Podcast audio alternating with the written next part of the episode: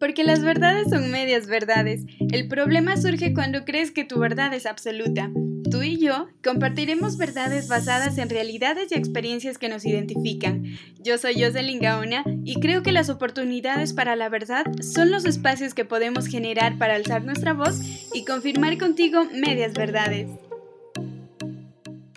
Buenos días, buenas tardes, buenas noches y madrugadas también. Qué gusto poder estar acompañándolos nuevamente en sus espacios, en sus tiempos. La verdad que me hace muy feliz sacar un nuevo episodio y sobre todo compartir un tema bastante interesante al cual me encantó mucho poder leer e, e investigar sobre las brujas y debido a eso pues he denominado a este nuevo episodio como el boicot de las brujas. Y es que justamente como a mí, a ustedes también, es decir, a nosotros, la imagen que nos viene a la cabeza cuando hablamos de las brujas, creo que es la misma que vamos a encontrar en la búsqueda de imágenes de Google o la que nos vendieron en los cuentos de hadas o en las películas de Disney. Es decir, una señora mayor desarreglada, mal vestida o digámoslo con batas viejas, con el pelo despeinado, canosa o medio calva, eh, con las arrugas que no pueden faltar, con alguna que otra verruga en la cara, gorda o muy delgada y de expresión, digámoslo así, bien maldita, ¿no? Pero en fin, desde el punto de vista estético, esa imagen representa todo aquello que no es muy aceptado o que no quisiéramos de pronto representar físicamente como mujeres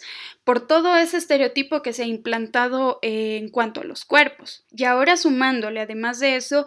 eh, que existen rasgos que caracterizan a la imagen popular de las brujas, como el que son mujeres que viven apartadas, casi refundidas en lo más oscuro de, los pantanos, del bosque, no sé, rodeadas por cosas escalofriantes, ratas, arañas, y que todo el mundo les teme y, y como el común denominador es que estas brujas viven solas o con otras de su misma clase. Y otra vez, en la figura clásica de la bruja nace el miedo y el desprecio por las mujeres no sometidas a una serie de cánones estéticos y roles establecidos culturalmente y que además se le asocia como salvaje, lo incivilizado y lo desconocido. Pero las brujas no son solo una imagen recreada, pues en los diferentes momentos de la historia fueron mujeres de carne y hueso a las que difamaron, a las que persiguieron, torturaron y quemaron en la hoguera. No olvidemos esa circunstancia muy oportuna que fue la excusa perfecta para la persecución o la caza de las brujas por parte de la Inquisición,